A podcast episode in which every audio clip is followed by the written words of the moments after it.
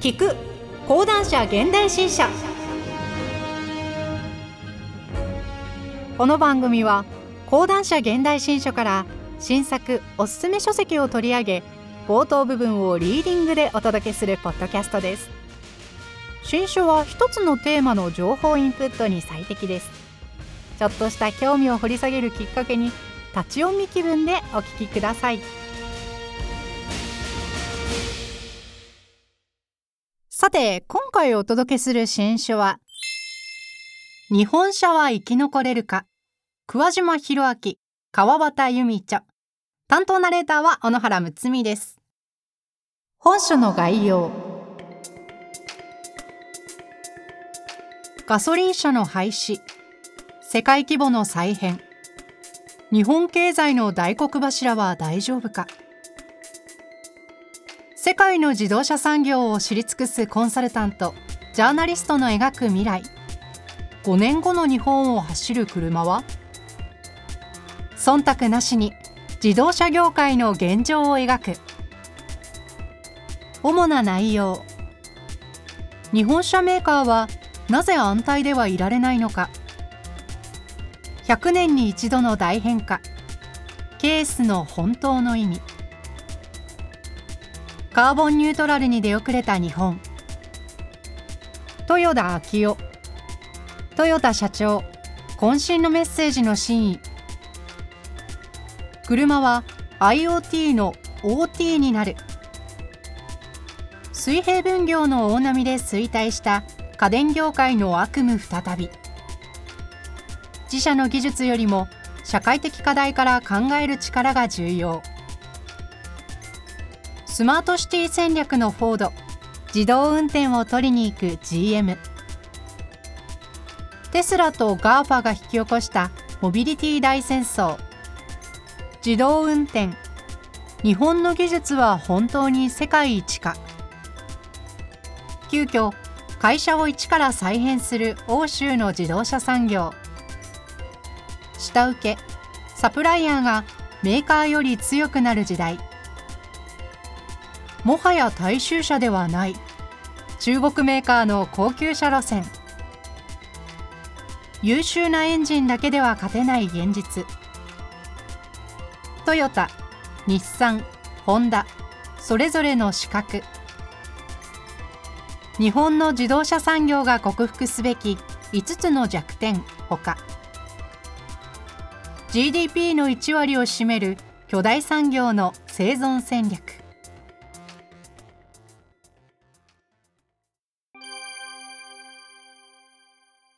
はじめに。川端由美。GDP の1割を占める巨大産業。日本の自動車業界は崩壊するのではないか。そのような言説がいつの頃からか目立つようになった。言うまでもなく、自動車産業は重工業、電気電子と並んで戦後の経済復興の立役者であり、重工業や家電メーカーが衰退しつつある現在は、日本経済を支える大黒柱的な存在である。日本自動車工業会、自公会の統計によれば、自動車製造業の製造品出荷額は62兆3040億円と GDP の約1割を占める。全製造業の製造品出荷額に占める自動車製造業の割合は18.8%。自動車関連産業の就業人口は542万人に達する。2018年時点。日本の GDP の約1割を占める巨大産業の崩壊など想像もつかない。このコロナ禍の時代にあって、トヨタ自動車など一部のメーカーは、むしろ販売台数を伸ばしており、自動車業界の危機などを大嘘だと断ずる業界関係者や専門家も多い。それでは本当のところはどうなのか。日本の自動車産業は崩壊しない。ただし、戦い方のルールは大きく変化する。そして新しいルールに適応できた企業だけが生き残ることができる。これが本当の解である。自動車産業変化の最大のポイント。それでは、どのようにルールが変更されるのか。ここでは概要だけ述べておきたい。キーワードは、ここ数年で世界中に広がったケースだ。 Connected。Connected の C。自動化。 Autonomous の A。シェアリング。 Shared、サービス、サービスの S、電動化、 Electric の E のそれぞれの頭文字を取ったもので、2016年に開催されたパリモーターショーでダイムラー会長当時のディーター・ゼッチが使った言葉として知られる。世界的には ACES、 Autonomous、 Connected Electricシェアードモビリティという言葉の方が一般的だが、本書では日本で浸透したケースを使用する。日本の自動車業界では往々にして E、電動化や A、自動化の開発が先行して話題になりがちだが、C、A、S、E を並列で眺めていると本質を見誤る恐れがある。ケースの最大のポイントは C、つまり Connected によって自動車が IoT、 Internet of Things イコールもののインターネットの枠組みの中に組み込まれていくという点なのである。自動車というものがインターネットにつながると自動車を取り巻く世界は大きく変わることになる。自動車産業の本当の大変化はそこから始まる。もともとは OA 機器だったパソコンがインターネットにつながった結果、GAFA、Google、Amazon、Facebook、Apple に代表される無数の IT 企業が生まれた。電話がネットとつながったスマートフォンの登場によって莫大な数のアプリケーションやサービス提供者が生まれた。これと同じ文脈で今の自動車業界は捉えられるべきなのだ。自動車がインターネットにつながる。今の車に起こっていることは E の電動化と A の自動化であり、これは個々の車載の技術だ。そしてこれから起きるのはパソコンやスマホのようにネットにつながった車から生まれる全く新しい、そして膨大な数のサービス、モビリティサービスであり、その一つが Uber のようなライドヘイリング、配車サービスである。この文脈で見れば、なぜ GAFA のような IT 業界の巨人たちが自動車産業にこぞって進出しようとしているかがよくわかる。この流れの中で、自動車は IoT の OT、つまりネットにつながったものになる。その後、巨大なモビリティサービスの市場が次々と誕生していく。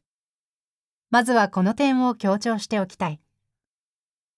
日本の自動車企業は脱炭素の動きに遅れたのか。このケースの流れは不可避である。それではその結果、何が起こるのか。いろいろな答えがあるだろうが、最も大事なことは次の点ではないかと私は考える。それは従来の自分の会社の技術を使って次世代の事業を考えるという時代から社会的な課題から需要のある事業とは何かを考える時代に移っていく点だ。2021年1月、通常国会の施政方針演説で菅義偉首相が国内販売車の電動化について2035年までに新車の販売は電動車100%を実現すると表明し、自動車業界に激震が走った。菅首相はその前年、2020年の10月にも、2050年までに温室効果ガスの排出を全体としてゼロにする、カーボンニュートラル脱炭素社会の実現を目指すと宣言したが、その具体的な策として自動車産業に直接言及した形だ。詳細は第一章に譲るが、気候変動の抑制に多国間で取り組むことを謳った2015年のパリ協定採択以来、欧米や中国ではカーボンニュートラル、炭素の中立イコール地球温暖化の原因となる二酸化炭素の排出量を抑え、植物の吸収量と合わせてゼロにするに熱心で、地域や国を挙げて自動車の電動化や代替燃料の利活用に取り組み、自動車産業の側も数年前から対応してきた。カーボンニュートラル、化石燃料の枯渇といった社会的な課題から需要のある仕事を考え、先手を打っていたのである。つまり、いずれはその流れが避けられないことは明らかだった。それだけではない。人口減少による公共交通のドライバー不足を解消するための自動運転であったり、個人所有の限界からシェアリングという新しい業態が生まれたりと、昨今の自動車産業をめぐる動きはいずれも社会的な課題が起点となっている。だからこそ本書の第2章から第5章で見ていくように欧米あるいは中国の自動車産業は自社の技術にこだわらずライバルとも手を組んだり次々と積極的な買収を行ったりしてきたのだ。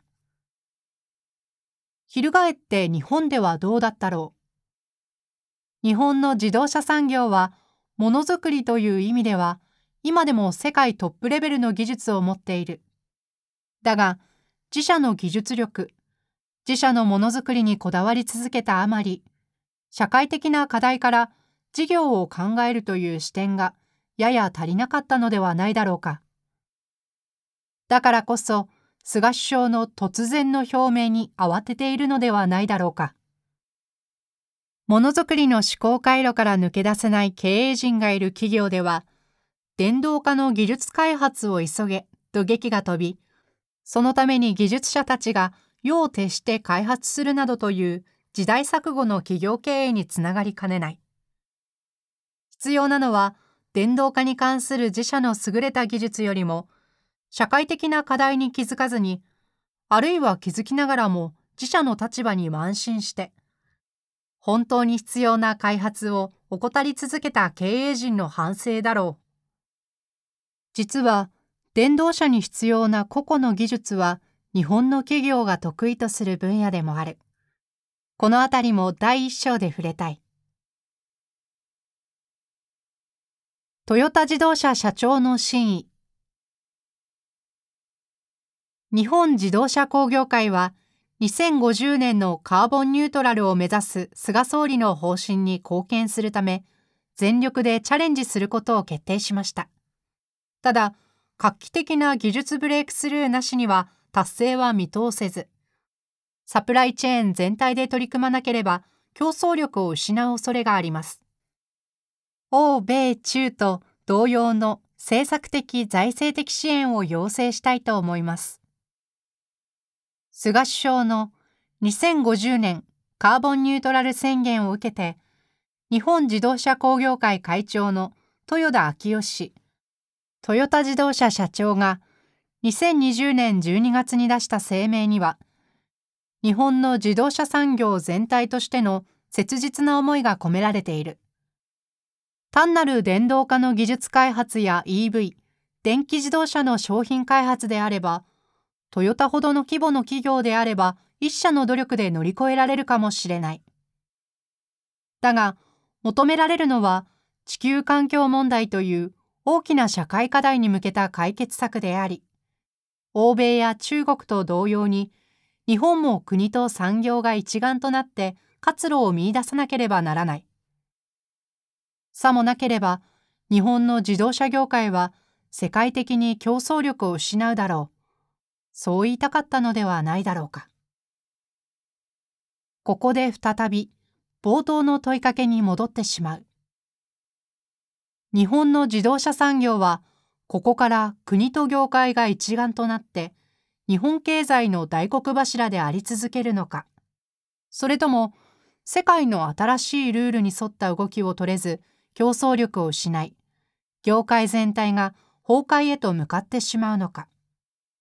本書は世界の自動車産業の昨今の動きを詳述しながら日本の自動車産業に今求められているものは何なのかを解き明かそうとする試みである。本書の構成そんな突拍子もないことを言うお前は一体何者なんだ？と言われてしまいそうなので、最後に簡単に自己紹介と本書の構成についてお話ししたい。本書は私、川端由美と桑島博明の2名で執筆している。私、川端はエンジニア出身で、テクノロジーやエンジニアリングの視点から自動車の新技術や地球環境問題などを中心に取材活動を行うジャーナリストである。戦略イノベーションスペシャリストという肩書きのもとに、複雑なエンジニアリングの世界を時代のビジネスにつなぐお手伝いもしている。もう一人、桑島はハーバード大で MBA 経営学修士を取得。グローバルな企業変革、イノベーションの事例について研究を続けてきた。現在は企業戦略コンサルタントとしてシリコンバレー、サンフランシスコのベイエリア南部を拠点とし、世界の自動車メーカー、部品メーカーの動向を調べ続けている。第1章では、 Connected をはじめとするケースの大波によって、これからの自動車産業がどのように変わっていくのか、そしてその結果何が起こるのかといった重要なポイントを、はじめにからさらに深掘りする形で川端が示す。続く第2章から第5章までは、アメリカ、第2章から第3章、欧州、第4章、中国、第5章と地域別に区分した上で、それぞれの地域の自動車産業がケースの新しい時代にいかに早い段階から適用しようと努めてきたかを桑島が滑車する。日本で詳細が報じられることは少ないが、欧米、中国の自動車企業は必死になって変わろうとしているし、ライバルとの提携合併や有料資産部門の売却など大胆な動きを貪欲に行っている。その姿は日本の自動車産業の遅れを図らずも映し出すことになるだろう。最後の第6章では、再び川端が筆を取り、日本の自動車産業の現状、なぜ今までは変わらなかったのか、そしてこれから何が必要なのかを一切の遠慮なしに書いてみた。これだけは誤解のないように最初に申し添えておくが、本書の執筆は欧米では何々、それに比べて日本では何々という、欧米に比べていかに日本がダメなのかということを語るような、いわゆる出羽の神が目的では断じてない。そうではなく、日本の自動車産業も一刻も早く、垂直統合のものづくり市場主義から脱却し、水平分業まで視野に入れた上で、ものづくり以上の付加価値を生み出すことで、日本経済の大黒柱であり続けてほしいからこそ書いておきたいと思ったものだ。日本の自動車産業にはまだまだ戦える素地が残っている。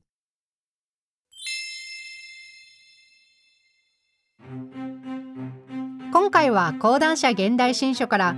桑島博明川端由美著日本車は生き残れるかをお届けしました。ぜひ町の本やオンライン書店などでお求めください。また